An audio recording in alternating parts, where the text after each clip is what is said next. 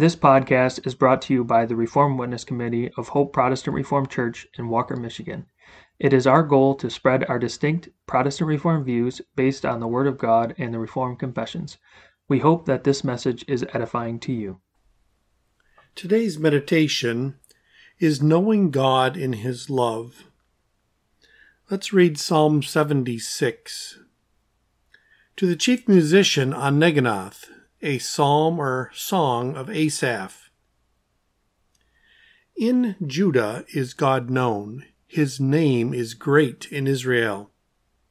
In Salem also is his tabernacle and his dwelling place in Zion.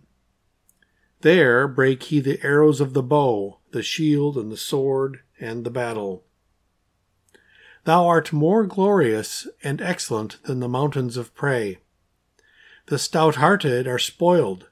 They have slept their sleep, and none of the men of might have found their hands.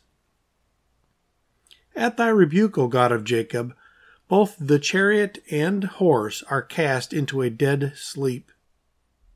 Thou, even thou art to be feared, and who may stand in thy sight when once thou art angry? Thou didst cause judgment to be heard from heaven, the earth feared and was still when God arose to judgment to save all the meek of the earth. Surely the wrath of man shall praise thee, the remainder of wrath shalt thou restrain. Vow and pay unto the Lord your God, let all that be round about him bring presents unto him that ought to be feared. He shall cut off the spirit of princes, he is terrible to the kings of the earth. There is a vast difference between knowing about a person and knowing that person. We all know much about Abraham, Isaac, and Jacob, but were they to appear before us today, we would not even be able to distinguish between them if we saw them as they were at a specific and identical age. When then, in Psalm 76 verses 1 and 2, Asaph writes, in Judah is God known. His name is great in Israel. In Salem also is his tabernacle and his dwelling place in Zion. He means much more than that in Israel men know about God. In fact, if anyone knows a great deal about God, it is the devil. But he does not know God. For to know him means to enjoy his fellowship and love and to experience all the blessedness that his name expresses. Did you notice? Asaph explains knowing God by stating that his name is great in Israel. Our versification also expresses it that way. God is known among his people, every mouth his praises fill. From of old he hath established his abode on Zion's hill. There he broke the sword and arrow, bade the noise of war be still.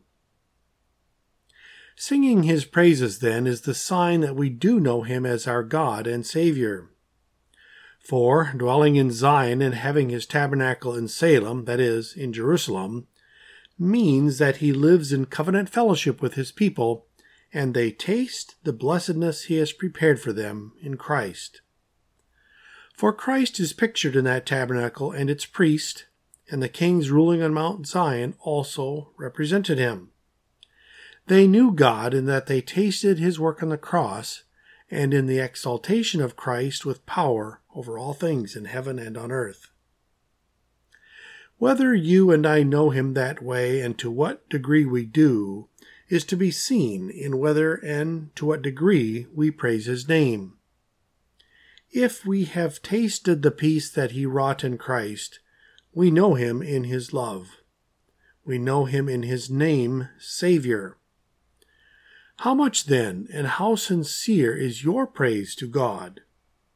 Do you enjoy his nearness and love that upholds you in your spiritual life? To close, the Psalm Choir will sing Psalter number 207, stanza 1. Thank you.